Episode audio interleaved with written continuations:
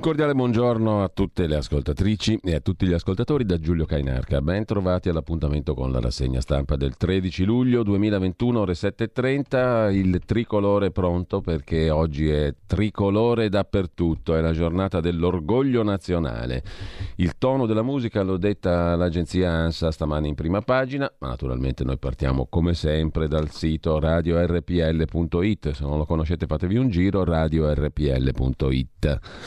Dopodiché appunto le notizie del giorno, il tono lo detta, dicevo, il titolo d'apertura dell'agenzia ANSA di stamani con il Quirinale, il presidente Mattarella che parla naturalmente della vittoria della nazionale di calcio agli europei, vittoria meritata e di rincalzo Draghi, il presidente del Consiglio. Siamo entrati nella storia, dice niente meno il premier. Il presidente Mattarella dice grazie davvero a Mancini, grazie de che potremmo anche domandarci da un punto di vista istituzionale che grazie è quello dell'istituzione principale della Repubblica Italiana. Comunque grazie davvero a Mancini, ha detto Mattarella, e il premier Draghi ha osservato ancora successi straordinari, cioè fuori dall'ordinario, letteralmente. In che senso? Verrebbe da chiedere anche in questo caso da un punto di vista prettamente istituzionale. Presidente della Repubblica e Presidente del Consiglio. Dopodiché parla il commissario tecnico Mancini, che è la terza carica del paese, come sapete. I giocatori inglesi senza fair play è comprensibile.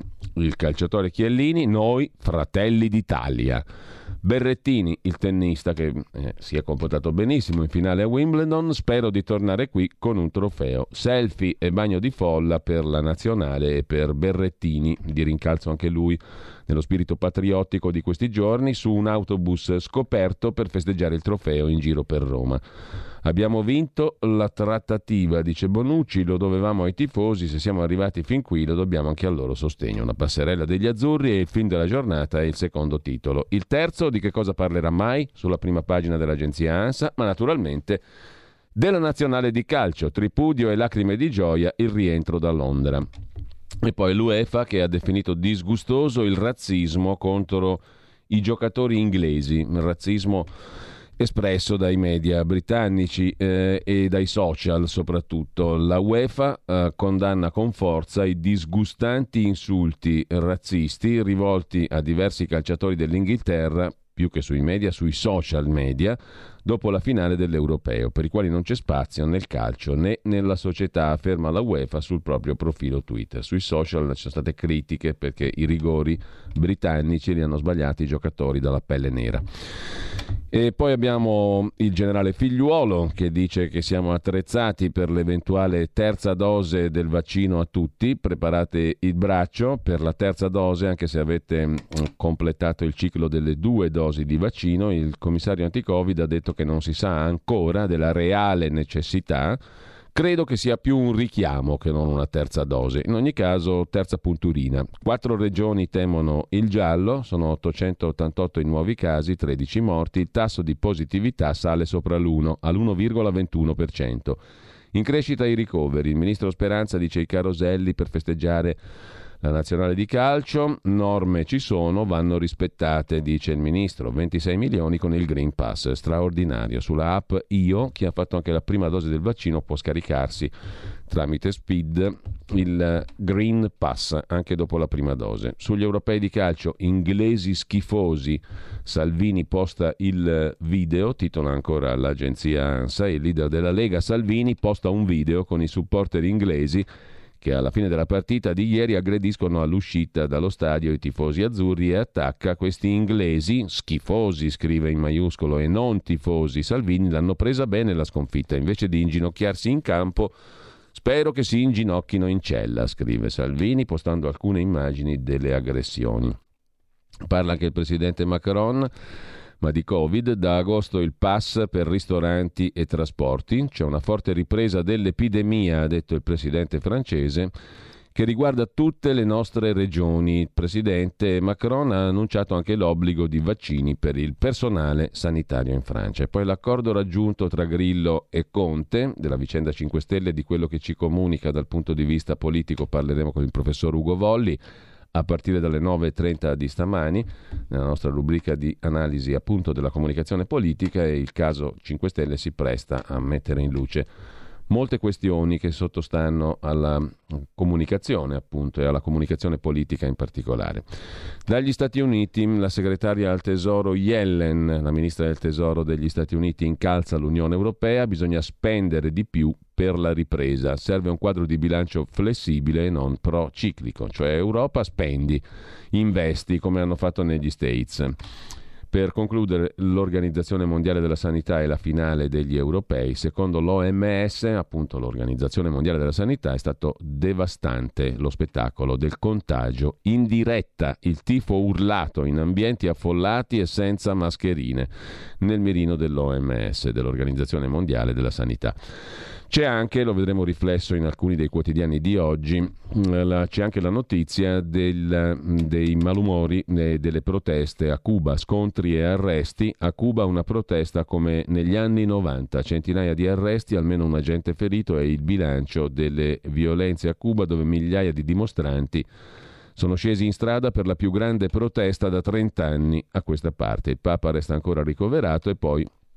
Infine torniamo all'Italia con il calo del 2,8% degli occupati, il crollo dei lavoratori autonomi, ma con il blocco dei licenziamenti preservati 330.000 posti di lavoro, dice l'INPS, poi lo vedremo sui quotidiani. Poi c'è il caso, a proposito di lavoro, dell'azienda GKN, produce per le automobili in Toscana. Il governo convoca il tavolo sul nodo licenziamenti.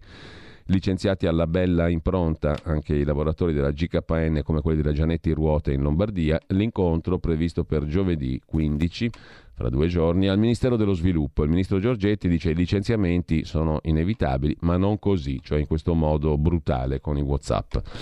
Questi temi di prima pagina dell'agenzia ANSA di stamani. La DN Cronos la scorriamo velocemente perché comunque sempre 2 sono le questioni. La variante Delta, in particolare in Francia. In Francia si introducono i pass per andare sul treno, al cinema o al ristorante, e il commissario Figliuolo dice: è una buona idea, magari la copiamo anche noi. Dal 21 luglio sarà richiesto in Francia una specie di pass, un documento vaccinale per tutti gli eventi con più di 50 persone. Anche l'Italia ci pensa. E poi l'Euro 2020, Mattarella che ringrazia gli azzurri, siete nella storia. E andiamo a vedere adesso le prime pagine dei quotidiani di oggi. Prime pagine che sono improntate in larga parte al patriottismo calcistico. Così avete unito l'Italia, sintetizza il Corriere della Sera ciò che ha detto Mattarella ricevendo gli azzurri di calcio. Vittoria meritata e armonia, ha detto Mattarella. Chiellini dedica ad Astori gli applausi di Draghi, grazie a voi siamo al centro dell'Europa. E poi il giro in autobus per Roma. A Londra sorprese e dispiaceri per i tifosi inglesi, calci, sputi, fischi all'inno d'Italia. È finito lo stile British? Si domanda Fabrizio Roncone. Oggi gratis col Corriere della Sera uno speciale degli europei con il poster della squadra, e questo è l'argomento di apertura. Così avete unito l'Italia, gli abbracci, lo slancio, i sacrifici eccetera. Fa fatica a farsi largo in prima pagina la politica interna con i 5 Stelle, Conte darà la linea, ma Grillo avrà l'arma della sfiducia. Lo statuto, il caso giustizia, Conte si oppone alla riforma Cartabia della giustizia. In ogni caso Grillo rimane il decisore ultimo, a Grillo l'arma della sfiducia. Più contagi in 19 regioni, si rischiano nuovi divieti. Avete unito l'Italia, titola il Corriere della Sera, stesso titolo per La Repubblica. Avete unito l'Italia, giusto appunto. Draghi riceve la nazionale e il tennista Berrettini. Grazie a voi, ha detto il Presidente del Consiglio, siamo al centro dell'Europa. Lo sport insegna a tutti. Mattarella ha anche aggiunto: Donnarumma, il portiere della nazionale di calcio italiana, ha reso felici milioni di persone. Panem et circenses, al massimo livello istituzionale. Poi il bagno di folla nelle strade di Roma, scrive Repubblica. Fratelli di Coppa, con la C maiuscola, è il titolo del pezzo di Gabriele Romagnoli, il rito dei giovani nel commento di Luigi Manconi, e poi ancora il teorema del cretino antitifoso, Francesco Merlo contro gli inglesi privi di fair play e tutto il resto. Il fair play non è più inglese, scrive anche l'inviato storico di Repubblica a Londra Enrico Franceschini. Infine Natalia Aspesi, che riesce a introdurre in prima pagina un altro argomento: alla fine è giusto tifare per la legge Zan, il disegno di legge arriva in aula, se non direttamente interessato non so quanti di noi sappiano esattamente cosa dica la proposta di legge Zan, se non che se la vuoi così com'è sei di sinistra, se invece vuoi delle modifiche sei di destra, siamo estenuati e confusi, comunque alla fine è giusto tifare per la legge Zan, scrive Natalia Aspesi. E poi l'allarme virus su Repubblica, la risalita dei contagi, ad agosto 30.000 casi al giorno, e Cuba, sfida di massa al regime, ora vogliamo la libertà, chiedono i manifestanti a Cuba. Vedremo qualche commento dopo. Intanto avete unito l'Italia all'unità d'Italia, cosa ci manca ancora? Ci manca la Stampa di Torino, Italia felice, siccome l'Italia è unita è anche felice, scrive la Stampa in prima pagina, con un diluvio, un profluvio, una congerie di commenti sul tema. Il nostro cielo torna azzurro, il titolo del pezzo dello scrittore napoletano Maurizio De Giovanni.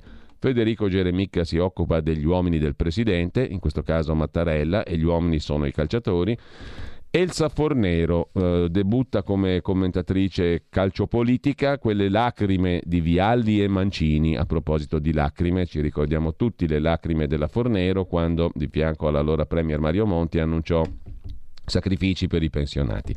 Giustamente la Stampa interpella l'esperta di lacrime Elsa Fornero sulle lacrime di Vialli e Mancini. Quante lacrime l'altro ieri a Wembley e a Wimbledon, gioia, lacrime di gioia della nazionale italiana, magari non eccezionale ma solidissima, combattiva, mai rassegnata, magistralmente guidata da un allenatore come Mancini, prototipo quasi britannico dell'italiano che si impegna e non parla a vanvera, scrive Elsa Fornero lacrimando su Vialli e Mancini. Fra Tom Cruise e Mattarella invece è un po' più alla page chic sul versante moda Evelina Cristillen, che dirige anche il Museo Egizio di Torino, storica amica di Gianni Agnelli. E poi infine Marco Tardelli, l'unico calciatore a commentare il calcio: Roby, sei come il vecchio Bearzot, Roby Mancini. Niente fair play, siamo inglesi, commenta Elena Stancanelli in prima pagina sulla Stampa. Come si cambia è il titolo del buongiorno di Mattia Feltri, che naturalmente si occupa di calcio. Quelle dei mondiali del 90, scrive Mattia Feltri, furono notti magiche ma anche un po' fetide. Chi ha memoria ricorderà i fischi dello stadio olimpico all'inno argentino fino a subissarlo. La squadra di Diego Maradona portava la colpa di averci eliminati ai rigori, capita, e Dieguito, che da quasi un decennio elevava al divino il calcio italiano, se ne sentì stuprato. Leggemmo il labiale sul volto livido di Diego Maradona mentre veniva fischiato l'inno argentino. Hijos de puta, figli di puttana, biascicò Maradona.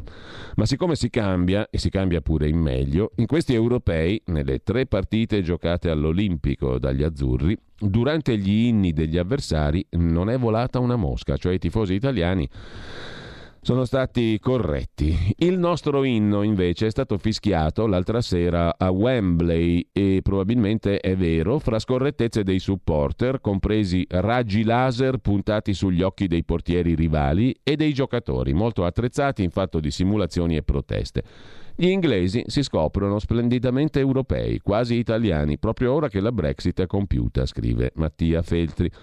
Del resto, senza l'eroica resistenza al nazismo nella seconda guerra mondiale e senza l'incoraggiamento di Winston Churchill subito dopo, l'Unione Europea forse non sarebbe mai nata.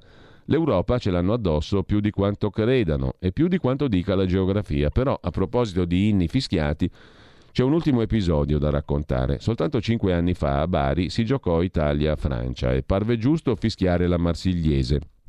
Il nostro capitano Gigi Buffon non si diede per vinto e cominciò ad applaudire, seguito dai compagni di squadra e rapidamente dal pubblico migliore, finché lo stadio non coprì i fischi.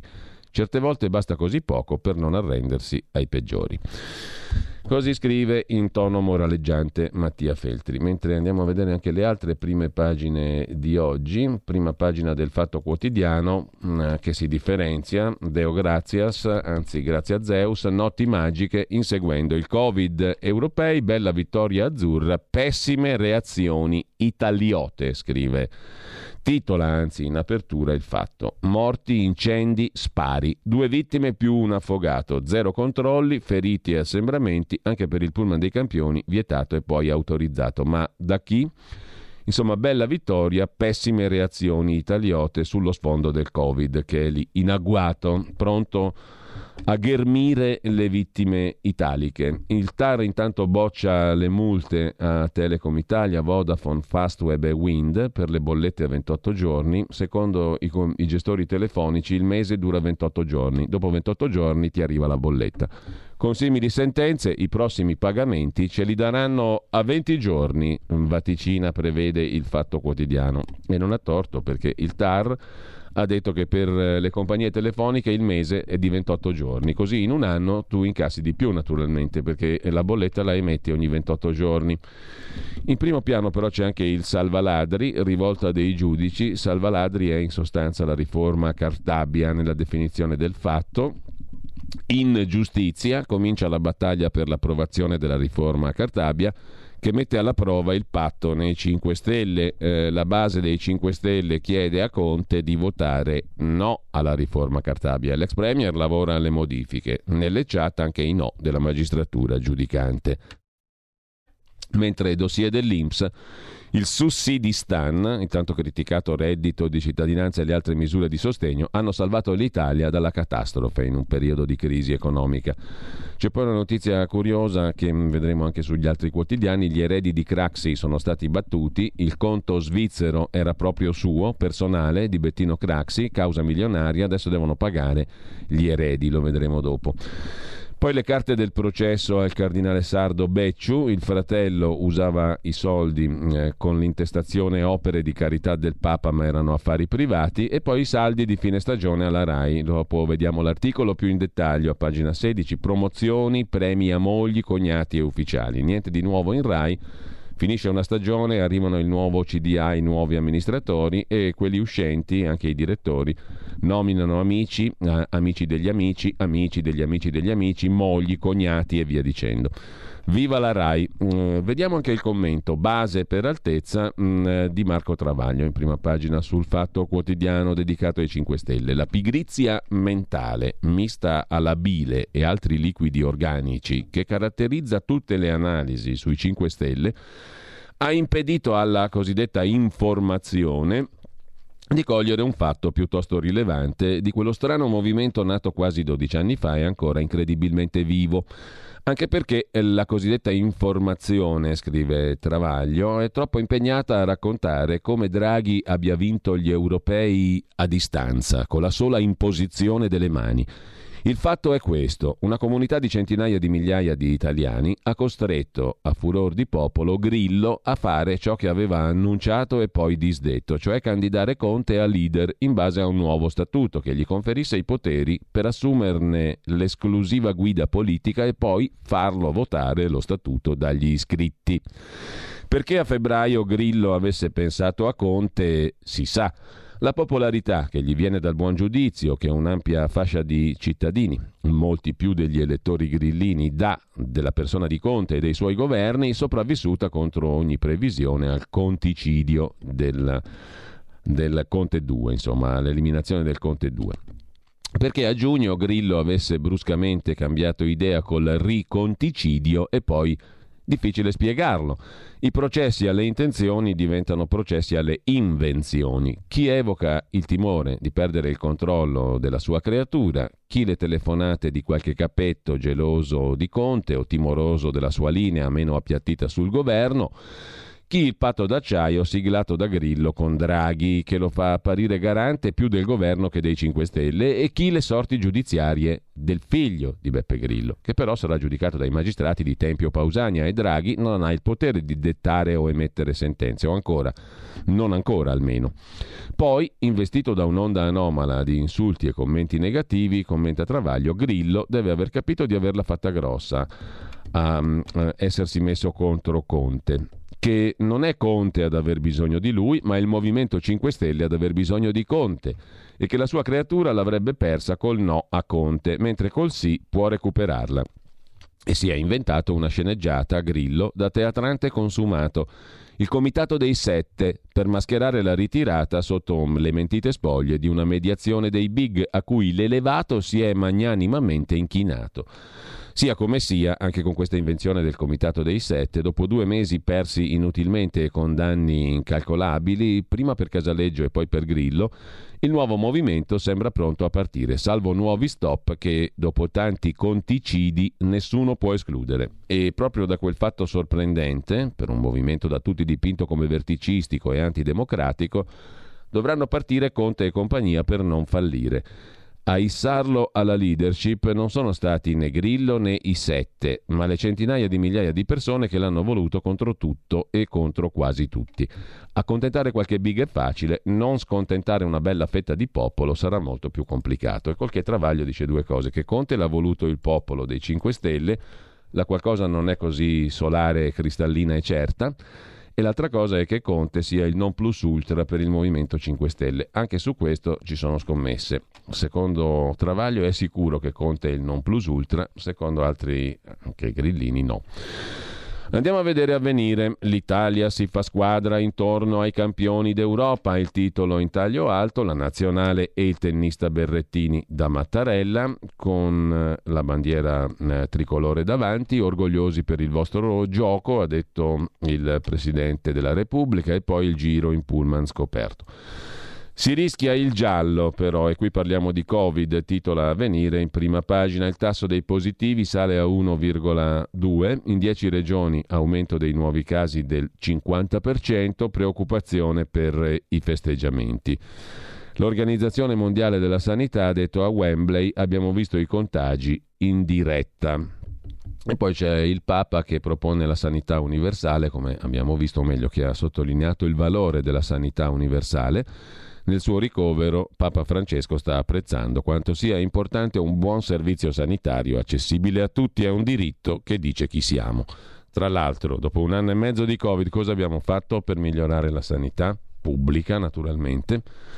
Non sembra molto, a dire il vero. Tutti avevano blaterato, promesso, detto che era necessario rafforzare la sanità pubblica. Non pare che si sia agito molto efficacemente su questo tema, sia a livello centrale che a livello regionale, per quanto possono fare le regioni. Comunque lasciamo Avvenire e andiamo a vedere anche le altre prime pagine di oggi. Il Giornale parla di unità nazionale, è il titolone di prima pagina, variazione sul tema patriottico, passerella d'onore per gli azzurri, Mattarella punge gli inglesi, Draghi esalta il sistema Italia, così torniamo al centro del mondo dopo il Covid. E il direttore del Giornale, Augusto Minzolini, intitola il suo pezzo, il suo editoriale, Il vaccino psicologico. La vittoria dell'Italia è stato il nostro vaccino psicologico. Abbiamo riacquisito quel respiro, quella libertà con la vittoria, quel senso di libertà e di orgoglio, eccetera, eccetera. Insomma, siamo guariti da tanti mali con la vittoria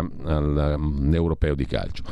Il paese che riparte, la rinascita lancia anche il PIL, sottolineano Francesco Forte e Vittorio Macioce. Con la vittoria dell'Italia c'è anche da presumere una ripresa dell'economia. Lo stile inglese è finito nel fango, anche il Giornale se la prende con gli inglesi che hanno reagito male. E poi i gufi sconfitti di rigore, lo stellone dei politici, la curva del palazzo, i tifosi, i politici che fanno il tifo.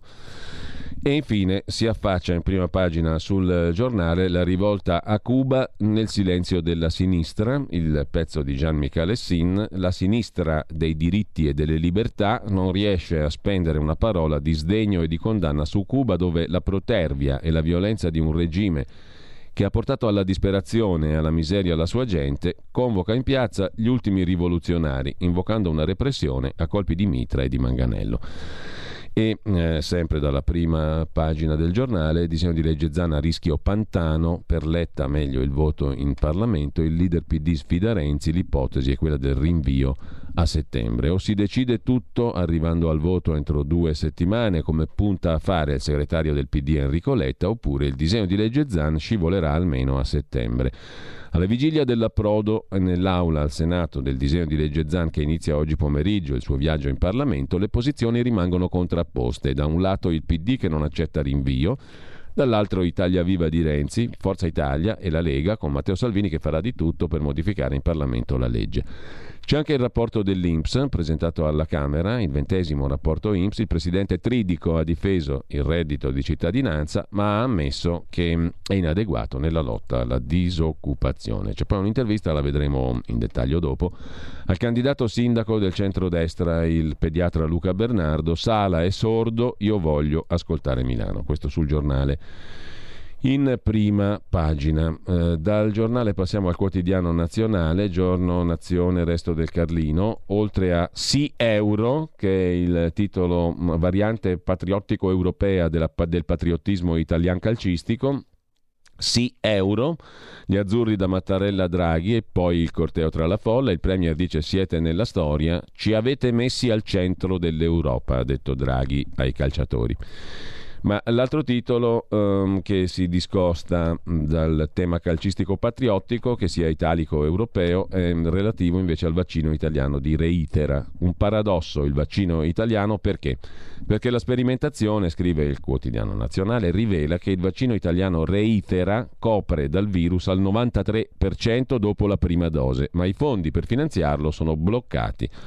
Sospese le consegne AstraZeneca e Johnson & Johnson, si prosegue con Pfizer e Moderna. Il governo frena su restrizioni e regioni in giallo. Così sul quotidiano nazionale, che nella versione del giorno, Milano, cioè, si occupa di un fatto di cronaca: non gli piace la diagnosi e partono le coltellate al chirurgo che lo stava visitando. Al San Donato a Milano, aggredito da un 75enne, un chirurgo, salvo per miracolo. Il polo della ricerca invece sull'ex Expo va veloce, il grande progetto Mind va veloce, polo della ricerca pronto in 4 anni, scrive il giorno, il quotidiano nazionale in versione Milano. Mentre il Mattino di Napoli parla di orgoglio, l'orgoglio dell'Italia e la vergogna. Festa del Quirinale, dal Quirinale alle piazze. A Londra invece la vergogna, rabbia e insulti razzisti. Una vittoria che non è solo sportiva, scrive Carlo Nordio, l'ex magistrato in veste di commentatore. E migliaia in piazza, naturalmente. Donnarumma, la sua città, Castellammare, faceva 3 partite al giorno, racconta il primo allenatore del portiere della nazionale. E poi un'altra questione che si affaccia oltre al calcio, il Green Pass solo con 2 dosi. Per adesso invece è possibile averlo anche dopo la prima.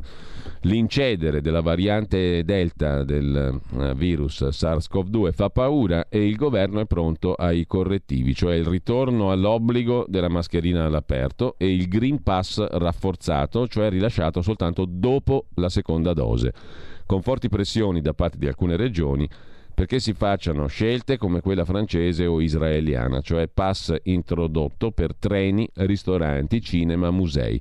Ieri intanto, per la prima volta dagli ultimi 3 mesi, sono aumentati anche i ricoveri ospedalieri, scrive il Mattino di Napoli. Sfogliamo le altre prime pagine al volo. I Fratelli d'Italia è il titolo de Il Messaggero di Roma, chiedo scusa.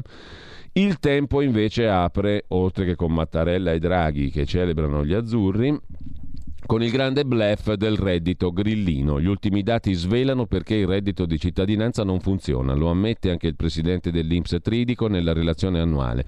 2 beneficiari su 3 dell'assegno di cittadinanza non troveranno mai un lavoro. Il reddito di cittadinanza non farà trovare lavoro a 2 su 3 che lo percepiscono. Gli ultimi numeri contenuti nella relazione annuale dell'INPS svelano il bluff dell'assegno di cittadinanza. È stato lo stesso presidente INPS Tridico ad ammetterlo, pur sottolineando però l'importanza dello strumento per combattere la povertà. Intanto si accende lo scontro tra i partiti, per molti, a cominciare da Salvini e Renzi, il reddito va ripensato, scrive il Tempo di Roma. E nel Lazio annullati 16 milioni di esami medici. Nell'anno orribile 2020 il Lazio ha perduto quasi un quarto delle performance sanitarie rispetto all'anno precedente. Sono state effettuate 16.069.000 prestazioni in meno rispetto al 2019. Sono numeri potenti, meno 22% di prestazioni sanitarie in epoca Covid. A calare soprattutto visite oculistiche e cardiologiche. Saltate 200.000 visite oculistiche e 147.000 cardiologiche. Non è roba da poco, insomma, il Covid ha assorbito tutte le energie sanitarie. Andiamo a vedere anche la prima pagina della Verità. Cambiate regole o l'Italia richiude, è il titolo d'apertura. Pochi morti, ospedali vuoti, ma le regioni rischiano di tornare in giallo. Il metodo per calcolare le chiusure, i colori delle regioni eccetera non tiene conto della gravità dell'infezione, ma del numero dei positivi, che spesso sono asintomatici, non hanno sintomi. Assurdo rovinare l'estate a turisti e operatori per dei raffreddori, eppure è quello che potrebbe succedere, anche perché pensano di incrementare i tamponi, scrive Patrizia Floder-Reiter. Cambiate le regole o qua l'Italia richiude. C'è poi tutto il capitolo dedicato alla nazionale, campioni d'Europa, una nazionale identitaria, ma Mattarella rovescia il tricolore. C'è una foto di Mattarella con Valentina Vezzali, ex schermitrice, sottosegretaria, il tennista Berrettini e Evelina Cristillen con il tricolore impugnato al contrario, cioè prima col rosso, poi il bianco e il verde, invece è verde, bianco e rosso. Mattarella, non ti sei accorto che la bandiera era al contrario, scrive Alessandro Rico. Mattarella rovescia il tricolore. Mentre i frigoriferi, altro che dosi di vaccino mancanti, sono pieni di AstraZeneca e Johnson & Johnson, sottolinea Camilla Conti. Maurizio Belpietro, il direttore, si occupa della giustizia. Letta, prima vittima della finta Pax Grillina sul tema della giustizia.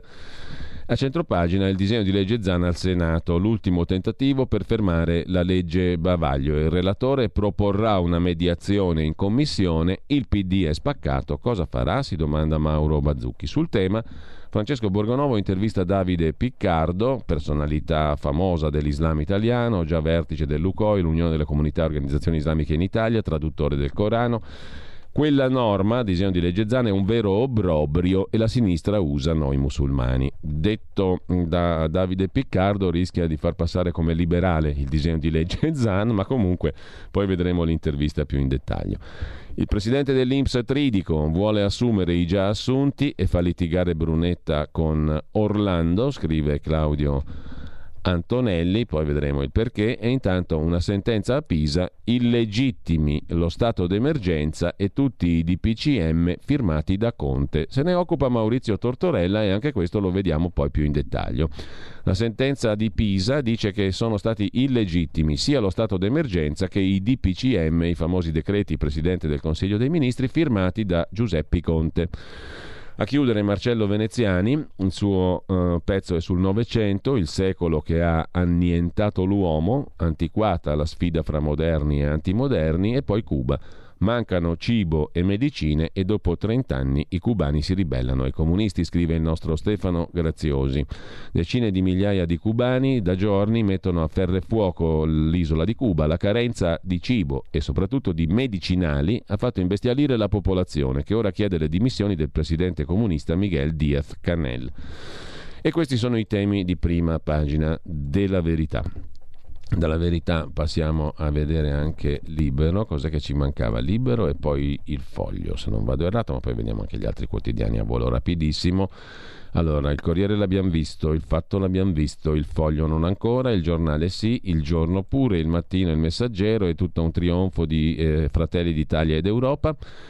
Il quotidiano invece Libero mette in apertura, tanto per cambiare, il calcio. Li abbiamo fatti azzurri, travaglio di bile di inglesi e anti-italiani, il pezzo d'apertura di Filippo Facci. Botte ai nostri tifosi, il Principe se ne va senza salutare Mattarella. Peggio degli inglesi, dei sudditi della regina, ci sono solo i commentatori di sinistra che volevano politicizzare il calcio. L'altro commento è quello di Vittorio Feltri, da British vi dico, la vera sconfitta è fuori dal campo. Ho sempre ammirato lo stile degli inglesi, nell'abbigliamento maschile sono sempre stati maestri, praticamente per primi hanno adottato il sistema democratico, altro che i greci che amministravano lo Stato come un'oligarchia da condominio. Non so cosa sia successo nelle teste dei britannici domenica per la finale del campionato europeo di calcio. In una sola notte sono riusciti a distruggere una reputazione di secoli. All'improvviso la loro buona educazione è andata a farsi friggere. La vera sconfitta degli inglesi fuori dal campo domenica. Pietro Senaldi si occupa di Enrico Letta che fa affari in Cina, poi vedremo meglio il perché. Lobbista stai sereno, sul quotidiano Domani di ieri è comparsa un'inchiesta sugli affari internazionali di Enrico Letta, che se in Italia esistesse la stampa libera sarebbe destinata a monopolizzare l'agenda di quotidiani e televisioni anche dopodomani, poi lo vediamo. Intanto il fisco presenta il conto agli eredi di Craxi, condannati per le tasse di Bettino Craxi. Alessandro Sallusti si occupa delle vittorie che pesano, come quella della nazionale di calcio agli europei, come con Bartali, Berruti e Paolo Rossi nell'82, siamo messi così. E infine Milano Finanza, basta allarmi sulle sofferenze, torna caldo il fronte bancario, per il mondo del credito servono nuove regole, dice il presidente dell'ABI, l'Associazione Banche Italiane, la crisi non è finita ma bisogna evitare gli eccessi di pessimismo, basta allarmi sulle sofferenze bancarie. Andiamo a vedere adesso anche gli altri quotidiani, le prime pagine perlomeno di alcuni degli altri quotidiani che non abbiamo ancora visto. Il Foglio, dicevamo, il Foglio mette in apertura, lo vediamo al volo, e poi vediamo anche il Manifesto e il Riformista. Comunque il Foglio mette in apertura un articolo su un altro pezzo giornalistico di un giornalista americano che i guerrieri culturali d'America condividono, inoltrano e commentano. Se vi siete rotti del correttismo politico, della wokeness, della consapevolezza su tutti i torti che abbiamo, è per via dei liberal che hanno rotto le scatole. Kevin Drum, giornalista americano, il 3 luglio ha pubblicato sul suo blog Jabberwalking un articolo dal titolo «Se odi le guerre culturali, prenditela con i liberal». Sono loro che hanno reso indigeribili certe guerre culturali, esagerando e spostandosi troppo a sinistra. Questo è il tema dell'articolo subito sotto la testata. L'articolo principale del direttore Cerasa è dedicato all'Italia. In Europa è il momento dell'Italia, astri allineati, economia, politica, nuova centralità, oltre il calcio c'è di più, abbracci a Travaglio che ne esce sconfitto da questa vittoria dell'Italia. Poi tutto il resto è dedicato appunto ai riflessi politici della fantastica vittoria alle europee di calcio. Mattarella uno di noi, dice il calciatore Bonucci, ode a Chiellini, lacrime e birra e compagnia bella.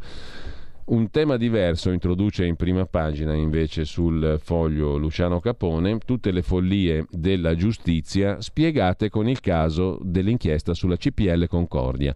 Chi chiederà scusa? La politica si buttò a capofitto su un'inchiesta molto simile al caso Uggetti, il sindaco PD di Lodi. Ora le udienze in appello. Oggi a Bologna inizia il processo di secondo grado in appello per il caso CPL Concordia. Che roba è? È il caso di questa cooperativa accusata di avere corrotto l'allora sindaco di Ischia per i lavori di metanizzazione dell'isola di Ischia.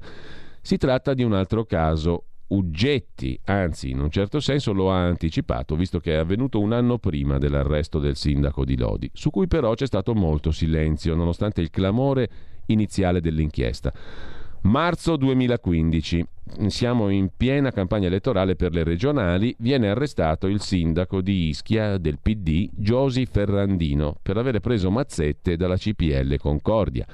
Secondo il PM Woodcock, che aveva condotto l'indagine con l'ufficiale dei carabinieri Giampaolo Scaffarto, entrambi protagonisti poi dell'inchiesta Consip, il sindaco di Ischia, Ferrandino, aveva asservito la sua funzione ai voleri del presidente della cooperativa emiliana CPL Concordia, Roberto Casari, in cambio di vantaggi economici che consistevano in una consulenza al fratello, una convenzione fittizia da 165.000 euro con l'hotel della famiglia del sindaco, un viaggio in Tunisia, qualche assunzione. Ferrandino, il sindaco di Ischia, viene arrestato, passa 22 giorni in carcere, 3 mesi ai domiciliari. Inizialmente diede le dimissioni da sindaco, ma poi le ritirò, riuscendo a portare a termine il mandato e a venire eletto al Parlamento europeo, ruolo che tuttora occupa. Anche Casari venne arrestato, ma a lui è andata molto peggio, al numero 1 della CPL Concordia. Fu costretto ad abbandonare la guida della cooperativa che in 40 anni ha trasformato in un colosso del settore dell'energia. Su di lui i compagni di Lega Coop hanno fatto cadere la damnatio memoriae. Poi Casari fu arrestato di nuovo, mentre era già agli arresti, accusato di associazione camorristica per presunti rapporti coi casalesi nella metanizzazione dell'agro aversano. L'indagine era del PM Catello Maresca, oggi candidato sindaco di Napoli per il centrodestra. La politica si buttò a capofitto con il leader dei 5 Stelle Di Maio e molti media a fare un mischione, denunciando un presunto sistema che intrecciava PD, cooperative e casalesi, politica, corruzione e camorra. Come è andata a finire? Nel processo per camorra, Casari e la CPL Concordia sono stati assolti in primo grado e in appello. La procura non ha fatto ricorso, la soluzione è definitiva. L'indagine la fece quel Catello Maresca che adesso è candidato sindaco del centrodestra a Napoli. Per il caso di Ischia, dunque, per il caso della CPL Concordia è finita così, con 2 assoluzioni, primo e secondo grado. Per il caso di Ischia è finita allo stesso modo. Il sindaco Ferrandino, oggi europarlamentare, è stato assolto in primo grado e in appello perché il fatto non sussiste, ovvero non ha fatto alcun atto contrario ai suoi doveri. Non ha mai preso un euro, non è mai andato in Tunisia e la convenzione con l'hotel, con cui comunque lui non c'entrava, era vera e non fittizia. E allora, conclude sul Foglio Luciano Capone, perché c'è un processo d'appello a Bologna che inizia proprio oggi per il caso CPL Concordia? Per la stranezza del sistema italiano si sono celebrati 2 processi, uno per il presunto corrotto a Napoli e uno per il presunto corruttore a Modena. E per le altre stranezze della giustizia italiana, mentre il presunto corrotto è stato assolto, il presunto corruttore è stato condannato in primo grado a 4 anni. Ora inizia l'appello per Casari, che dopo la soluzione piena e definitiva di Ferrandino, se la logica serve ancora a qualcosa, verrà assolto, perché è stato assolto il corrotto. Come fa a essere condannato il corruttore? Ma qualcuno chiederà scusa? Si domanda. In prima pagina sul Foglio, appunto, Luciano Capone, in questa giusta osservazione circa il fatto che se uno, appunto, è corruttore e viene assolto, come fa se il corrotto è assolto, come fai a condannare il corruttore? Forse in punta di diritto ci sarebbe da dire altre cose, ma insomma questo è un po' il succo del ragionamento. E le 2 vicende comunque giudiziarie, anzi di indagine, non è che siano finite bene. Le indagini contro il sindaco di Ischia sono finite in nulla e contro la CPL Concordia pure. Anche se c'era delle questioni interessanti, c'erano da analizzare in quella vicenda, e di interessi precisi che portavano ad Alema, come porta ad Alema anche la questione della gestione Covid, secondo quel che ha denunciato anche Renzi nel suo ultimo libro, l'abbiamo visto ieri. Indagate un po' su Arcuri e su D'Alema per la gestione della vicenda Covid in Italia. Ci rimane da vedere adesso, tra le prime pagine di oggi, quella del Riformista, Conte Grillo. Ecco il patto, titola il quotidiano di Piero Sansonetti, rinunciamo a tutto ma non al potere. Il professor Luciano Canfora, vecchio marxista, esperto di politica, una quindicina di giorni fa, quando lo scontro Grillo-Conte era oltre l'arma bianca, disse con tranquillità: si metteranno d'accordo, state tranquilli, 5 Stelle sono guappi di cartone ma non sono scemi, così Canfora. Canfora spiegò che una scissione avrebbe comportato una perdita di forza e di potere, e questo i 5 Stelle non lo avrebbero mai accettato. A noi comuni mortali, scrive oggi Piero Sansonetti, sembrò la provocazione di un intellettuale anticonformista, invece era la lucida analisi di un dottore della politica. Se A più B fa sempre C, farà C anche stavolta. C come compromesso, ecco il patto, rinunciamo a tutto ma non al potere. E poi il Riformista critica il pezzo di ieri di Milena Gabanelli sul Corriere. Milena Gabanelli dice che c'è troppa libertà nelle prigioni, le celle aperte sotto accusa. Critica Tiziana Maiolo, che non condivide assolutamente la posizione, appunto, di Milena Gabanelli.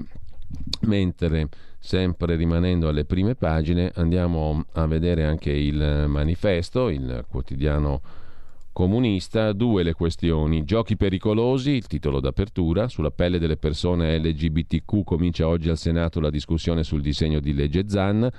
La Lega cercherà di rimandare il testo in commissione, promette battaglia, Renzi insiste, i voti per approvarlo non ci sono. Tutto rischia di slittare a settembre e finire su un binario morto, scrive il Manifesto, il quotidiano comunista, che poi mette in primo piano la vicenda GKN, la promessa dei 422 operai della GKN licenziati con una mail e del sindaco di Campi Bisenzio, dove è ubicata l'azienda, è che il presidio continui con la solidarietà di tutto il territorio. Dalla fabbrica non faremo uscire neanche una vite, è la promessa dei 422 operai licenziati via mail. Il presidio va avanti da sabato senza interruzioni e intanto la FIOM sta organizzando uno sciopero per giovedì o venerdì, il sindacato dei metalmeccanici della CGIL. Proprio giovedì è stato convocato il tavolo di crisi al Ministero dello Sviluppo di Giorgetti con azienda e istituzioni locali. Un'intervista sul Manifesto alla vice ministra Alessandra Todde dei 5 Stelle dall'azienda. Comportamento inaudito, dice Todde. Chiudere uno stabilimento di punto in bianco con una mail dà l'idea di guardare soltanto a logiche di profitto senza rispettare la dignità del lavoro. Gianetti Ruote e GKN al centro anche dell'analisi di Vincenzo Comito sul Manifesto. E poi sottolinea le parole di Tridico: grazie al blocco dei licenziamenti salvati 330.000 posti di lavoro, ha detto il presidente dell'INPS. Così sul Manifesto di oggi. Abbiamo visto un po' tutte le prime pagine dei quotidiani di oggi, vediamo anche il domani di Stefano Feltri. Blocco dei licenziamenti e sussidi hanno evitato la catastrofe sociale, l'articolo d'apertura di Giovanna Fagionato. Il rapporto dell'INPS calcola che congelare il mercato del lavoro ha preservato 330.000 posti di lavoro, mentre il reddito di cittadinanza va soprattutto a persone che non sono occupabili, inclusi minorenni e disabili. Insomma, la pandemia, se non ci fosse stato qualche forma di sussidio sociale di questo tipo, avrebbe colpito ancora più duramente. Così sul quotidiano Domani, il quotidiano di Carlo De Benedetti, diretto da Stefano Feltri. Abbiamo visto appunto, a proposito di Domani, torniamo a Libero, perché la prima pagina di Libero ospita il pezzo dell'ex direttore Pietro Senaldi a proposito di ciò che ha scritto ieri Domani. Domani ha fatto un articolo, nel numero uscito ieri appunto, un'inchiesta sugli affari internazionali di Enrico Letta. Letta che fa affari in Cina. Questa inchiesta avrebbe dovuto monopolizzare la nostra attenzione, scrive Pietro Senaldi. Il quotidiano diretto da Stefano Feltri, edito da Carlo De Benedetti, ha ricostruito ieri la tela di relazioni e di incarichi, si suppone lautamente retribuiti, che l'attuale segretario del PD ha ottenuto quando lavorava da emigrato di lusso in Francia e ha in parte mantenuto una volta rientrato in Italia. Tutta roba legale, si intende, almeno così pare, ma anche senza dubbio degna di rilievo giornalistico, almeno da parte di chi ha dedicato decine di ore di inchieste televisive e fiumi di inchiostro alla ricerca dei rubli di Salvini o dei rimborsi elettorali spesi dalla Lega in campagna elettorale. Invece qualcosa ci dice che le robuste attività di lobby di Enrico Letta non avranno neanche un decimo del rilievo mediatico ottenuto dalle velleità russe del compagno leghista Savoini. Eppure, quanto ha raccontato Domani è parecchio interessante. Si scopre, per esempio, che l'attività accademica all'Istituto di Scienze Politiche in Francia della Sorbona per il capo del PD non era certo una copertura, sicuramente più di un diversivo, ma soprattutto una chiave di accesso per attività e relazioni affaristiche di prim'ordine. Tra le più interessanti, quella della fondazione di Equanim, che si autodefinisce prima piattaforma di mediazione internazionale con lo scopo sociale di reclutare personalità politico-affaristiche di primissimo livello per svolgere un ruolo di mediazione nei conflitti internazionali. Si parla di società in grado di garantire compensi da 10 milioni di euro. Tanti ne ha fatturati il manager francese Gérard Mastrelier, in rapporti strettissimi con la monarchia saudita, al punto da sedere in commissioni governative del regime per aver favorito la fusione tra i giganti dell'energia Veolia e Suez.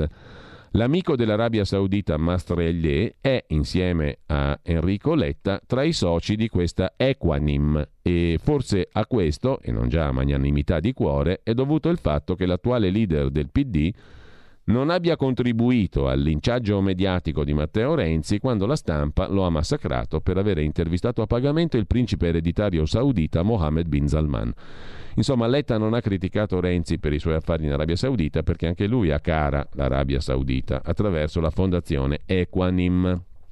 Ma l'esperienza transalpina ha consentito a Letta di mettere un piede anche in un altro posto interessante, Crédit Agricole, la banca, attraverso l'ingresso nel consiglio di amministrazione di Amundi, società di consulenza controllata dalla banca Crédit Agricole.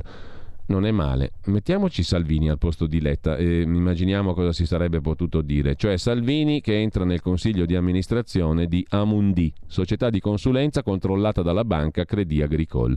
Secondo voi se ne sarebbe parlato? Sono incarichi ben remunerati e che portano altre relazioni e altri quattrini. Tant'è che grazie a Amundi Letta ha ottenuto un lavoro dal gruppo pubblicitario Publicis, che gli ha versato 100.000 euro per 8 sedute nel consiglio di sorveglianza del gruppo. Mica male. Sono tutti ruoli da fare invidia ai poveri mortali, ma che si possono mollare nell'attimo esatto in cui si decide di tornare alla politica attiva per non correre il rischio di essere accusati di conflitto di interessi, o meglio, il rischio resta ed è reale, e se Letta non fosse del PD, ma di Forza Italia o della Lega, già si sarebbe concretizzato da tempo questo rischio di conflitto di interessi, però si tratterebbe di accuse da cui ci si può difendere o comunque che si può tentare di dribblare. La bomba atomica, l'incarico che ti segna a vita anche se lo molli, è quello che Enrico Letta ha ottenuto, e siamo al terzo incarico, da Toy Joy, società che aiuta le attività imprenditoriali cinesi che nascono e quelle europee che vogliono entrare nel mercato cinese. Siccome la Cina è un regime, avere relazioni economiche con società di questo tipo significa venire a patti col demonio. La Cina, infatti, quando paga non si dimentica di chiedere qualcosa in cambio, ed è per questo che, guardando all'estero, è più interessata a pescare chi è in grado di influenzare le politiche degli stati piuttosto che selezionare manager. In quest'ottica la dittatura cinese ha assegnato a Enrico Letta e all'ex premier austriaco Faymann il ruolo di copresidenti per il mercato dell'Europa occidentale di Toy Joy, ripetiamo, società che aiuta le attività imprenditoriali cinesi che nascono e quelle europee che vogliono entrare nel mercato cinese. Letta ha ottenuto da Toy Joy l'incarico, un incarico nel consiglio di amministrazione. E qui c'è un'altra straordinaria coincidenza tra gli incarichi di Letta e il suo comportamento politico su casi specifici non coerente con la sua narrazione generale. Enrico Letta, infatti, atlantista, tifoso di Biden, ha sempre lasciato cadere gli attacchi del presidente americano contro il regime cinese, quasi si trattasse di banalità e non dello scontro che condizionerà il paese per i prossimi decenni. D'altronde, l'afflato verso la Cina, dalle parti del PD, è regola, come insegnano i padri nobili Prodi e D'Alema. Forse è anche per questo che l'attuale segretario del PD, Enrico Letta, è il solo della maggioranza di governo che non vorrebbe eleggere al Quirinale Draghi, atlantista e scettico nei confronti della Cina. Insomma, conclude Pietro Senaldi, tocca fare i complimenti al quotidiano Domani, che ha svelato il vero gioco di Letta, il quale in TV parla di diritti umani, donne e gay, ma nel privato non disdegna di mettere la propria abilità a disposizione di Xi Jinping, e forse anche grazie allo scoop dei colleghi del Domani riusciamo a spiegarci perché Enrico Letta si ostini a cercare l'intesa coi 5 Stelle, che con il PD hanno in comune non solo la sudditanza nei confronti del regime di Pechino. Il lobbista Letta che fa affari in Cina. Tra le attività iniziate quando era in Francia, una collaborazione con Toy Joy, la società che aiuta le imprese orientali. E questo è passato ampiamente in cavalleria in giorni di patriottismo acuto italico ed europeista. Con ciò lasciamo il Fatto Quotidiano, torniamo alla Verità, perché dalla Verità anche lì c'era un pezzo interessante in prima pagina, tra gli altri quello di Maurizio Tortorella, Lo stato d'emergenza contro la pandemia dichiarato nel gennaio 2020 dal governo Conte giallorosso è stato del tutto illegittimo. Attenzione, la frase è forte, del tutto illegittimo. Quindi, a cascata, sono illegittimi anche i DPCM, cioè i tanti decreti del Presidente del Consiglio dei Ministri, Conte, per stabilire le restrizioni per il Covid. L'ennesimo schiaffo a Conte, che oggi è assurdo a leader del Movimento 5 Stelle, viene dalle motivazioni di una sentenza del Tribunale di Pisa che ha appena assolto, con formula piena, 2 immigrati marocchini. È uno schiaffo durissimo per un avvocato e docente universitario di diritto come Giuseppe Conte. I 2 marocchini erano stati bloccati dai carabinieri il 19 marzo 2020. Giravano in motorino presso la stazione di Cascina in patente violazione del DPCM dell'8 marzo, quello che inaugurò il lockdown, che proibiva di uscire di casa se non per comprovate ragioni di lavoro, salute e necessità. Mentre uno dei 2 imputati era subito sceso dallo scooter, l'altro non aveva rispettato l'alt dei carabinieri e si era dato alla fuga, strusciando violentemente la fiancata dell'auto di servizio che rimaneva danneggiata. Davanti alla richiesta di blocco delle forze dell'ordine, insomma, e sia pure provocando danni ben più modesti, l'uomo aveva reagito come Carola Rackete, l'attivista tedesca al timone della motonave Sea-Watch che aveva speronato la motovedetta della Guardia di Finanza. Lo scorso maggio la posizione della Rackete è stata archiviata dai giudici, avrebbe agito in stato di necessità. A Pisa invece il marocchino speronatore è stato condannato a 4 mesi di reclusione per resistenza a pubblico ufficiale. Ma la seconda parte della sentenza pisana è importante, va a confermare l'orientamento di altri tribunali sui DPCM come strumento del tutto inadeguato per gestire l'emergenza sanitaria e aggiunge il gravissimo giudizio di illegittimità sul decreto legge che ha stabilito lo stato d'emergenza. Per la violazione al divieto di circolazione stabilito dal DPCM di Conte, infatti, lo stesso pubblico ministero di Pisa Massimiliano Costabile aveva chiesto l'assoluzione di entrambi gli imputati, sostenendo che il fatto non è più previsto dalla legge come reato. Il giudice ha disposto la assoluzione piena con la motivazione che il fatto non sussiste, non soltanto perché, come avevano già stabilito altri tribunali, un DPCM è un atto di natura amministrativa, cioè una fonte legislativa di rango troppo basso per essere utilizzata per stabilire un divieto di spostamento generale, cioè qualcosa che si configura come obbligo di domicilio e secondo il giudice di Pisa si pone in contrasto con la Costituzione, ma soprattutto perché lo stato d'emergenza proclamato dal governo Conte, 31 gennaio 2020, è illegittimo, si legge nella sentenza di Pisa, in quanto non esiste alcuna legge che attribuisca al Consiglio dei Ministri il potere di dichiarare lo stato d'emergenza per rischio sanitario. Secondo il giudice non lo consente neanche il codice della protezione civile, la legge 225 del 92, che non ha nulla a che vedere con situazioni di rischio sanitario come quella del Covid. Quel codice è stato invece l'atto su cui prima il governo Conte e poi il governo Draghi si sono basati per dichiarare e confermare lo stato d'emergenza. Il risultato è molto grave, si avvia a concludere Maurizio Tortorella sulla Verità, perché dall'illegittimità della dichiarazione dello stato d'emergenza deriva che sono illegittimi anche il decreto legge numero 6 del 23 febbraio 2020 e poi tutti i DPCM che da quel decreto sono derivati, consentendo di imporre il lockdown in tutta Italia. Il giudice di Pisa elenca i preminenti costituzionalisti e presidenti emeriti della Corte Costituzionale che hanno criticato l'abuso dei DPCM: Cassese, Baldassarre, Onida, Marini, Maddalena. Per ultimo l'attuale ministro Cartabia. Il Tribunale di Pisa sottolinea infine che la Costituzione non contiene alcuna disposizione che conferisca poteri particolari al governo, a eccezione dell'ipotesi in cui le Camere deliberino lo stato di guerra, previsto dall'articolo 78. Contro questa serie di paletti costituzionali e di regole, scrive il giudice di Pisa, Il 31 gennaio 2020 veniva invece conferito al governo Conte il potere di attuare misure restrittive ampie e senza indicazione di alcun limite, con compressione di diritti fondamentali garantiti dalla Costituzione, come la libertà di movimento e di riunione, il diritto di professare la propria fede e il diritto alla libertà di impresa. Da quel momento il Premier, futuro leader grillino, iniziava un profluvio di DPCM, tutti illegittimi, stabilisce questa sentenza del Tribunale di Pisa. Il futuro appartiene a chi fa squadra. Le radio italiane si uniscono per giocare la partita da protagoniste. Nasce l'app Radio Player Italia. 140 stazioni in una sola rete. Scegli la tua preferita e ascolta il suono perfetto del digitale. Gratis, senza registrazione, senza interruzioni. Compatibile con tutti i device. Le notizie, la compagnia, la musica scelta da chi la ama, la conosce e la vive. Scarica Radio Player Italia. Il futuro batte con la radio nel cuore. Anche RPL è disponibile su Radio Player Italia.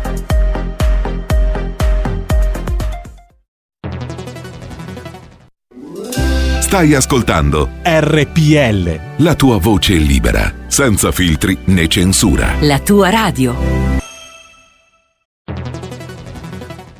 Dal 1849 Brescia è la leonessa d'Italia, perché Brescia, i bresciani e le aziende bresciane non mollano mai. La Sargom di Rodengo Saiano, brescianissima, è sempre più forte per vendere, lavorare e trasformare articoli gomma plastica tecnico-industriali. Alla Sargom, via Gaetano Bertoli 15, Rodengo Saiano, Brescia, troverete nylon, derlin, PVC, silicone, Vulcolan, plexiglass, policarbonato, sia in semilavorati che in prodotti finiti a disegno cliente. Grazie Brescia. Da Sargom, Rodengo Saiano, Brescia. Porta con te ovunque RPL, la tua radio. Scarica l'applicazione per smartphone o tablet dal tuo store o dal sito radiorpl.it. Cosa aspetti?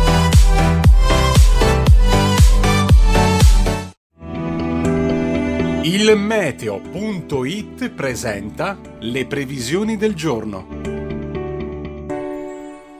Cala in maniera decisa la pressione atmosferica al nord, dove il tempo peggiora fortemente con un rischio temporalesco molto elevato. Temperature in diminuzione. Nella prima parte della giornata temporali via via più diffusi sulle nostre regioni settentrionali da ovest verso est, in particolare su Piemonte, Liguria e Lombardia, ma possibili anche in Toscana. Più nubi ma tempo asciutto al centro, sole prevalente invece al sud.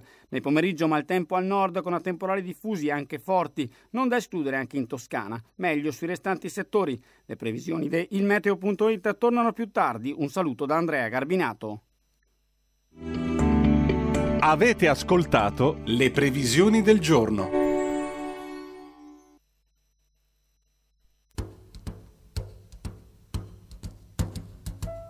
Fly me to the moon, let me play among the stars, and let me see what spring is like on Jupiter and Mars. In other words, hold my hand. In other words, baby, kiss me. Fill my heart with song and let me sing forevermore. You are all I long for, all I worship and adore. In other words, please be true. In other words, I love you.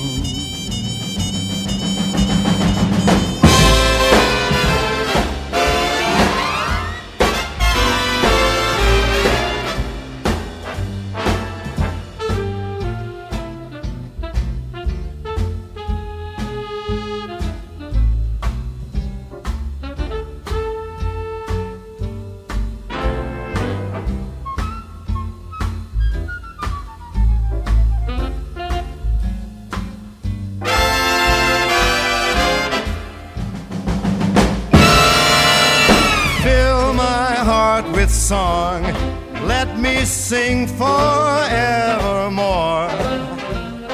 You are all I long for, all I worship and adore.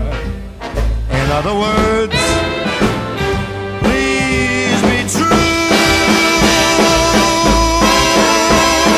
In other words, in other words, I love you. Fly Me to the Moon, come cantano Richard Branson e Elon Musk, i due che stanno viaggiando per lo spazio e tendenzialmente verso la Luna, Virgin Galactic e Tesla. No, era Frank Sinatra che ha debuttato 13 luglio, proprio oggi, ma del 1939 con la sua prima registrazione. Qui abbiamo ascoltato una delle sue tante magnifiche interpretazioni, appunto Fly Me to the Moon. Debuttava oggi, ma nel 1939, l'ottimo Frank Sinatra. Intanto buongiorno e benvenuta a Sara Garino, che come tutti i martedì ci porta nel suo talk Alto Mare, oggi dedicato a... Buongiorno Giulio e buongiorno a tutti gli ascoltatori.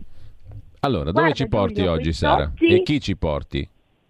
Quale rotta seguiremo? Esatto Giulio, quest'oggi parleremo di politiche per i giovani e fatte dai giovani. Ne discuteremo con l'onorevole Luca Toccalini, che per la Lega per l'appunto è responsabile del Dipartimento Politiche Giovanili, e poi torneremo a portare la testimonianza di Barbara Del Mastro, in arte Lady Tabata, imprenditrice, personaggio, anzi artista del mondo dello spettacolo, della musica, che ci, come dire, coniugherà i due opposti ambiti, opposti soltanto nelle parole, perché in realtà sono un qualcosa di assolutamente amalgamato e amalgamante: il divertimento, lo spettacolo e la politica per i giovani. Bene, tema interessante, appuntamento allora dalle 12 alle 13. Grazie a Sara Garino, a più tardi, grazie davvero. Sara, buona mattina. Grazie a te Giulio, buon lavoro. E intanto, visto che ci siamo, alle 10.35, Zoom, 90 minuti in mezzo ai fatti, Antonino Danna, Edoardo Montolli per il suo fronte del blog sulla realtà italiana, come tutti i martedì, e poi la carbon tax, che effetti avrà sull'economia, quali sono i temi economici del momento. Antonino Danna con il professor Marcello Gualtieri, commentatore di Italia Oggi, docente all'Università Cattolica. Questo per quanto concerne appunto gli appuntamenti della mattinata. Intanto torniamo ai quotidiani di oggi. Abbiamo visto La Verità, ma andiamo a vedere rapidamente anche l'apertura di Italia Oggi, perché l'abbiamo trascurata prima. La prima pagina si apre con la questione della web tax europea rimandata a data da destinarsi nel freezer. Ieri la Commissione europea ha deciso di sospendere questa tassa, che servirà in parte a finanziare i 750 miliardi destinati al Recovery Fund. Bruxelles vuole ritardare la proposta fino all'autunno, a seguito delle pressioni degli Stati Uniti, nel tentativo di aumentare le prospettive di un accordo definitivo per la riforma OCSE del fisco delle società. Web tax europea nel freezer, rimandata, sospesa l'imposta che servirà a finanziare i 750 miliardi del Recovery Fund, scrive Italia Oggi. Noi torniamo però al Corriere della Sera, giusto per sfogliare le prime pagine, per cogliere così l'atmosfera patriottica che ci comunicano attraverso il Corriere, ma anche attraverso gli altri quotidiani, i mezzi di informazione appunto di questi giorni. Ci avete fatto gioire il bus, la folla, la festa a Roma, gli abbracci rivoluzionari, niente meno, nel commento di Walter Veltroni per il Corriere della Sera. Mancini che ha un piano mondiale, vuole un altro salto di qualità per i mondiali, e poi sempre in primissimo piano il talento della mamma di Jorginho, che era la sua prima allenatrice, gli ha insegnato il calcio in spiaggia. Londra che invece finisce dalle lacrime al razzismo, e indignano gli insulti ai rigoristi di pelle nera della nazionale britannica. La Coppa che rafforza anche Draghi in Europa, niente po' di meno, e poi naturalmente la vittoria della nazionale porterà un incremento del prodotto interno lordo, delle esportazioni, degli investimenti, eccetera eccetera. La borsa che sale dopo i successi nel calcio, c'è una correlazione che dura Dagli anni 60, dice il prorettore della Bocconi, il professor Stefano Caselli. E se giriamo pagina ancora troviamo un po' di dosi di patriottismo attraverso l'intervista al tennista Berrettini, anche lui utilizzato in questa chiave in questi giorni, per poi arrivare ai contagi in ripresa in 19 regioni. Ora si teme per l'effetto europeo, cioè c'è tutta una papirata di carta e di titoli dedicati a quanto bella è stata l'avventura italiana, quanto patriottici siamo più diventati tutti, però attenzione perché poi vi si spara fuori un'altra ondata di Covid da tutto sto patriottismo calcistico. In Francia Macron ha detto che vaccinarsi è senso civico, verrà introdotto il Green Pass per andare nei ristoranti e sui treni, la questione, l'idea piace anche in Italia al generale Figliuolo, a Londra le raccomandazioni di Boris Johnson per evitare una retromarcia, il Regno Unito per la cautela senza obblighi ma cauti, state in campana. Per quanto concerne i 5 Stelle, 2 pagine dedica il Corriere alla questione, 2 settimane per il nuovo movimento, Crimi indirà il voto su Presidente e regole, la senatrice Taverna dice ora un progetto solido e duraturo. Il giorno dopo l'intesa tra Grillo e Conte, dalle parti dei 5 Stelle si attende di capire cosa succederà, quali saranno i prossimi passi, quando verranno indette le votazioni sullo statuto e sul presidente. I parlamentari aspettano di visionare le nuove regole fondamentali. Intanto godiamoci la vittoria degli azzurri, dice un grillino seduto nel cortile di Montecitorio. Pesi, contrappesi, lo statuto, uno decide la linea, l'altro propone la sfiducia, cioè in sostanza Grillo avrà comunque l'ultima parola. E intanto Conte, retroscena del Corriere della Sera, dice che la riforma della giustizia Cartabia non va, la prescrizione non funziona e si prepara lo scontro sulla riforma. Grillo atteso domani a Roma, Conte vuole modifiche sui punti cruciali della riforma della giustizia, della riforma Cartabia. Nel frattempo Enrico Letta, oltre che fare gli interessi della Cina, va verso il sì alla corsa a Siena, interessi della Cina come adombra l'inchiesta del quotidiano Domani e riprende oggi Libero, come abbiamo visto in prima pagina.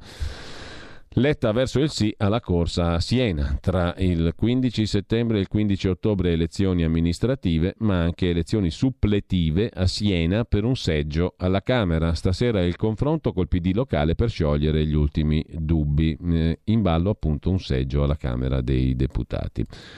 E sempre dal Corriere della Sera, Cuba in piazza dopo 27 anni, la protesta stavolta spaventa il regime, migliaia di persone da Santiago a L'Avana chiedono pane e chiedono vaccini, gridano abbasso la dittatura. Il governo accusa l'embargo americano, Biden dice no alle violenze, sì ai diritti del popolo. Era dal maleconazo del 1994, migliaia di persone lungo il Malecón dell'Havana, il lungomare più famoso, uno dei più celebri al mondo, che a Cuba non si vedeva una protesta simile dal 94. La protesta partita domenica da San Antonio de los Baños, paese a 35 km a sud-ovest dell'Havana, cuore culturale dell'isola, si è estesa a Cardenas, a L'Havana, a Matanzas e in un'altra ventina di località, fino alla capitale ribelle del sud, Santiago di Cuba. Donne, uomini e bambini reclamano pane, medicine, vaccini. Urlano anche abbasso la dittatura, libertà e patria y vida. Vita, titolo di una canzone della dissidenza che fa il verso al Patria o Muerte di Fideliana Memoria. Migliaia di persone convocate in piazza anche via Twitter con l'hashtag SOS Cuba. Decine, forse centinaia, finite agli arresti, secondo alcune fonti, come 30 anni fa, molto peggio di allora. Ci sono i blackout elettrici continui, una crisi economica da fame vera, come ai tempi del periodo especial dopo il crollo dell'Unione Sovietica. Ma ci sono pure la pandemia, 7.000 contagi, 50 morti al giorno, e i social network dove i giovani rovesciano rabbia e frustrazione, scrive il Corriere della Sera sulla rivolta a Cuba.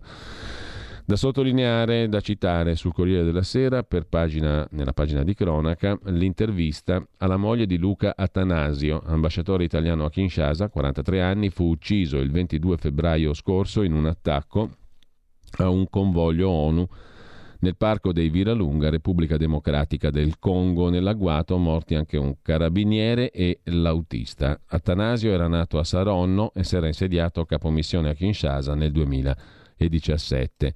La moglie, Zakia Zeddichi, ha fondato un'associazione umanitaria, Mamma Sofia, che la moglie è anche presidente di questa associazione, creata per aiutare i bambini di strada nella Repubblica Democratica del Congo. Nel 2020 Attanasio e sua moglie Zakia avevano ricevuto il premio internazionale Nassiria per la pace 2020 per il loro impegno a favore appunto della pace. La mia vita per i bimbi di strada. Voglio che Luca resti fiero di me, dice la signora Zakia Asadiki. Non ha avuto colpe, la sicurezza non dipendeva da lui. Tanti credono che fare il diplomatico consista nell'andare ai cocktail. Per lui era una missione, ricorda la moglie dell'ambasciatore italiano ucciso in Congo. Poi c'è la questione delle tasse sul conto di Craxi, le devono pagare gli eredi. La Corte di Cassazione ha respinto il ricorso di Stefania e Vittorio Craxi e di Anna Moncini, la moglie di Craxi, contro due avvisi di accertamento per tasse evase da un conto estero riconducibile a Bettino Craxi. La condanna è a pagare 20.000 euro di spese legali più le tasse evase negli anni 90. Secondo la quinta sezione civile, spetta a loro, ai familiari, pagare quello che era emerso nell'accertamento dell'Agenzia delle Entrate della Commissione Tributaria sull'evasione di tributi fiscali di quel conto svizzero, International Gold Coast, da 19,5 miliardi di vecchie lire.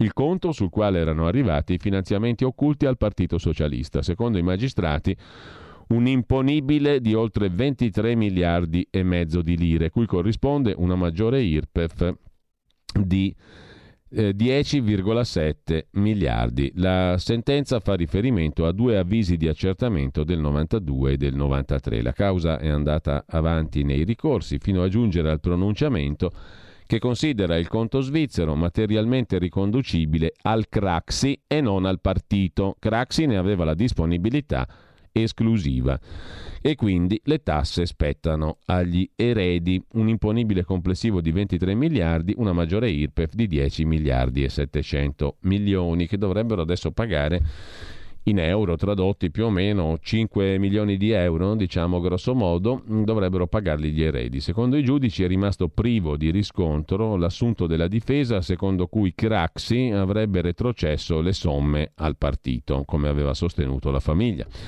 Grida all'obbrobrio giuridico la figlia Stefania Craxi, condannano noi a pagare per un finanziamento illecito. Abbiamo ereditato il partito? È un'ingiustizia nell'ingiustizia per un uomo come Bettino Craxi che ha pagato un prezzo già così alto. Ma secondo la Corte di Cassazione invece non era il partito, era del conto, era personale il conto, era di Bettino. Il Corriere intervista il figlio Bobbo, soldi non dovuti. Ed è anche tutto prescritto. La Cassazione ha condannato Bobo, la sua sorella, Stefania e la mamma a pagare per le tasse evase sul conto International Gold Coast, più spese legali. Il ricorso l'ha fatto mia sorella, io non ero d'accordo, comunque per me quelle tasse processuali sono non dovute. Mio padre è morto, noi abbiamo rinunciato all'eredità, prima col beneficio di inventario, e poi del tutto. Sapevamo che mio padre aveva pendenze fiscali, ma non c'era nessun conto suo. I magistrati ne hanno attribuito a lui uno intestato a terzi. Se poi mi chiede della natura illegale dei finanziamenti, è un segreto che mio padre non ha portato nella tomba. Lo ha detto in Parlamento 30 anni fa. Dopo 10 anni, se non hai ricevuto cartelle, tutto è prescritto. Nulla è dovuto, non pagheremo perché c'è il beneficio di inventario. Avendo servito lo Stato come mio padre e mia sorella, sono pronto a offrire un risarcimento simbolico. Ma c'è un punto politico, non riconosco nulla di quelle condanne, fu un colpo di Stato. Il PSI non prendeva fondi dall'Unione Sovietica né dagli Stati Uniti. Recuperare soldi per il partito ha dato origine anche a fatti a volte intollerabili, ma mio padre spingeva per una soluzione di natura politica. Così Bobo Craxi oggi sul Corriere della Sera. Andiamo veloci. Sul Corriere di oggi la questione del lavoro, il governo convoca la GKN, licenziamenti ma no al Far West, dice il ministro Giorgetti, noi abbiamo in mente di fare il West e non il Far West.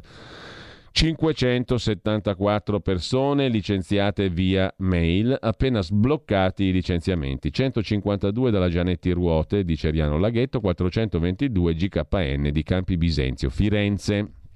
Licenziamenti inevitabili, dice il ministro Giorgetti, ma non in questo modo. Perciò giovedì il governo ha convocato un tavolo al Ministero dello Sviluppo con il ministro del Lavoro Orlando, l'azienda e le parti sociali per la GKN. Potrebbe essere solo un primo passo. Sindacati ed enti locali temono nuovi casi e invocano l'intervento del governo. Lo sblocco dei licenziamenti dal 1° luglio fa temere l'effetto valanga, nonostante governo, sindacati e Confindustria abbiano trovato un accordo il 29 giugno che impegna le aziende a utilizzare tutti gli ammortizzatori sociali a disposizione. Dal fondo inglese Melrose, che possiede la Toscana GKN, il ministro del Lavoro Orlando ha ottenuto la promessa che nella crisi sia seguita la garanzia prevista dalla legge, cioè l'avvio del confronto con le parti sociali, ma i sindacati non si fidano. Staremo a vedere, come si dice, mentre, e di questo parleremo tra l'altro anche nel Qui Parlamento tra non molto, e sempre dal Corriere della Sera cosa c'è da segnalare, la pagina dedicata alla TV e la rubrica A fil di rete di Aldo Grasso, chiuso per ferie, così inizia la lunga vacanza del cosiddetto servizio pubblico. Fra i molti problemi che dovranno affrontare in Rai Marinella Soldi e Carlo Fuortes, i prossimi presidente e amministratore delegato, due persone di valore, ce n'è uno di alto valore simbolico. Il problema è questo: i programmi del servizio pubblico si prendono in media 3 mesi di ferie estive. Da quando inizia ad andare in onda Te che te che te, significa serrande abbassate e cartello chiuso per ferie. Eppure, l'abbiamo scritto più volte, il pubblico che d'estate segue la TV è quello più anziano che magari non può permettersi di andare in vacanza e chiede alla TV un po' di compagnia. La lunga vacanza del servizio pubblico. Con ciò abbiamo visto il primo piano del Corriere della Sera.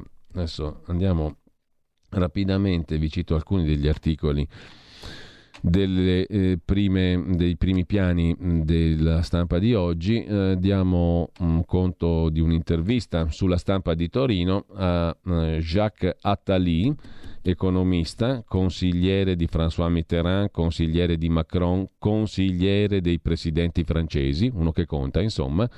Gli inglesi battuti, ma all'Unione Europea conviene un Regno Unito forte. Non confondiamo politica e sport. Il tweet pro Italia di von der Leyen, segno di un'appartenenza comune. Ho sempre pensato che i britannici dovessero fare quel che volevano, ma la Brexit resta un errore. Fra l'altro mi pare che il loro progetto di avvicinarsi agli Stati Uniti stia fallendo. All'Unione Europea però conviene comunque un Regno Unito forte, dice Jacques Attali, il consigliere dei presidenti francesi. Intanto via libera, e questo lo racconta Repubblica a proposito di Europa, al recovery plan, i primi 25 miliardi tra luglio e agosto per l'Italia. Oggi l'ok dell'Ecofin, e intanto Bruxelles congela la sua tassa sui colossi del web. Il PNRR italiano, insieme a quello dei paesi che hanno ricevuto l'investitura della Commissione europea, riceverà il via libera dall'Ecofin, il Consiglio dei Ministri economici. Oggi quasi 25 miliardi nelle casse del Tesoro tra fine luglio e i primi di agosto. Prima tappa di un percorso che si conclude nel 2026. La Commissione effettuerà periodiche verifiche dello stato di avanzamento degli impegni assunti dall'Italia. A fine anno sarà valutato lo stato dei lavori sulla riforma della giustizia e del fisco. La partenza comunque è stata una promozione. Stessa cosa non si può dire dell'Ungheria di Orban. Il piano ungherese è stato sospeso nonostante le smentite di alcuni rappresentanti della Commissione. È l'unico Stato membro che al momento ha subito questa sorte.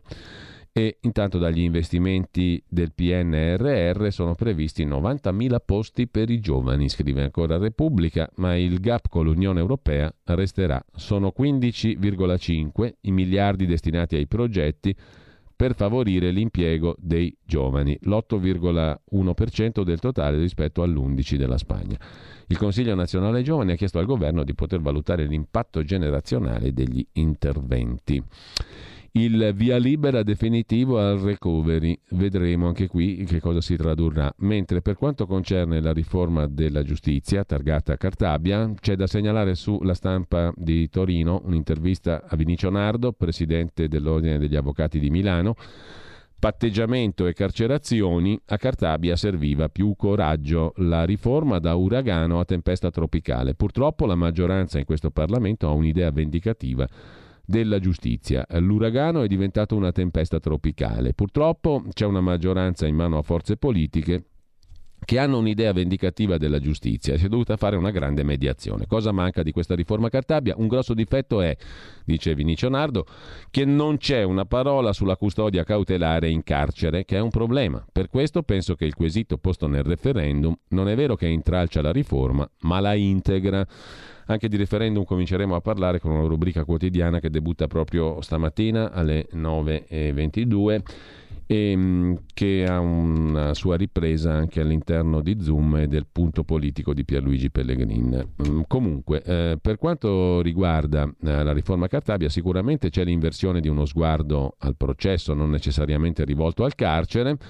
La parte della giustizia riparativa assume dignità, questa è una grossa novità, va nella direzione positiva, che è non mandare in carcere chi non ha pericolosità sociale, ma si è avuto poco coraggio sul patteggiamento. Nella commissione avevano escluso tutte le preclusioni sul tipo di reato, invece le preclusioni sono tornate unificando reati di mafia a quelli contro la pubblica amministrazione, creando una disparità di trattamento. Parliamo di prescrizione.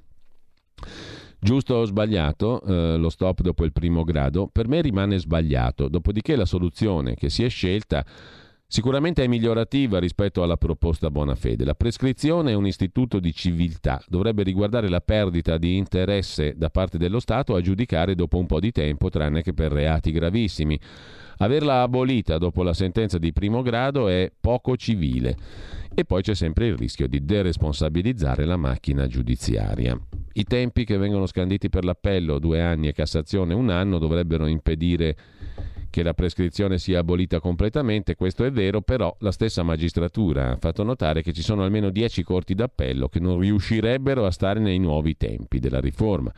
Speriamo che serva a imporre un circuito virtuoso, visto che non il vecchio sistema, tranne che a Milano, con il vecchio sistema, tranne che a Milano, per un processo ci volevano in media 7 anni e mezzo. La verità è che ci sono alcuni uffici che sono delle palle al piede per tutto il sistema e vanificano le riforme, perciò una riforma che incide sul processo anziché sulle strutture è una riforma sbagliata. Se poi diventa un pretesto per togliere garanzie è sbagliatissima. Insomma, serviva più coraggio, dice Vinicio Nardo, presidente degli avvocati dell'Ordine di Milano. Sulla quotidiano Avvenire invece vi segnalo a pagina 2 una lettera di Don Maurizio Patriciello, prete da sempre impegnato a Napoli, sulla questione della camorra. Non si lasci la camorra fare a pezzi la Repubblica e la vita dei cittadini. Gli italiani domenica sera hanno sofferto e gioito per la nazionale di calcio, le urla di gioia, gli abbracci, i cortei. È stato un momento bello, ci siamo sentiti fratelli, la gioia non può essere nascosta, grazie ai calciatori. Tra coloro che a Caivano sono scesi in piazza per festeggiare c'erano i responsabili dell'ultima stesa di camorra avvenuta giovedì sera nel mio quartiere, il Parco Verde di Caivano, nel napoletano. Una cosa orribile, scrive Don Patriciello. A bordo di 12 di moto di grossa cilindrata, 20 di persone, armate di tutto punto, hanno sparato all'impazzata tra la gente. Eravamo in chiesa per la catechesi degli adulti, abbiamo sentito gli spari, abbiamo capito, ci siamo tutelati. Sono quelli attimi interminabili di angoscia. Ho saputo poi, da chi ha avuto la sfortuna di incrociarli, che erano tutti giovanissimi. Qualcuno a torso nudo impugnava un Kalashnikov che sputava fuoco. Mi sono sempre rifiutato di vedere le serie TV ispirate al libro di Saviano, Gomorra, ben sapendo l'influenza malefica che avrebbero esercitato sugli adolescenti. Ma la scena di giovedì sera sembrava tratta da quello sceneggiato. I terroristi non erano del Parco Verde, venivano da fuori per prendere il controllo delle piazze di spaccio del quartiere. Ovviamente questo affronto deve essere punito nel più severo dei modi per spegnere i bollori dei nuovi pretendenti. In poche parole, ci aspettiamo da un giorno all'altro la vendetta degli offesi. Dove e quando avverrà non saprei dirlo. Intanto viviamo nel terrore. Caro direttore, scrive Don Patriciello a Marco Tarquinio su Avvenire, domenica sera eravamo tutti italiani, stessi sentimenti, possiamo continuare a esserlo anche oggi. Domenica scorsa eravamo uniti contro la squadra inglese, Possiamo unirci per sconfiggere quel potentissimo nemico che si chiama Camorra? Posso abusare della tua pazienza per chiederti di far arrivare alla ministra Lamorgese, al nostro presidente Mattarella, questo appello? In questi giorni la speranza non è mai venuta meno, ma tenerla in vita è sempre più faticoso, scrive Don Maurizio Patriciello su Avvenire. Ricordiamoci che esiste la Camorra, c'è gente che impugna il Kalashnikov e spara per le vie a Napoli pubblicamente.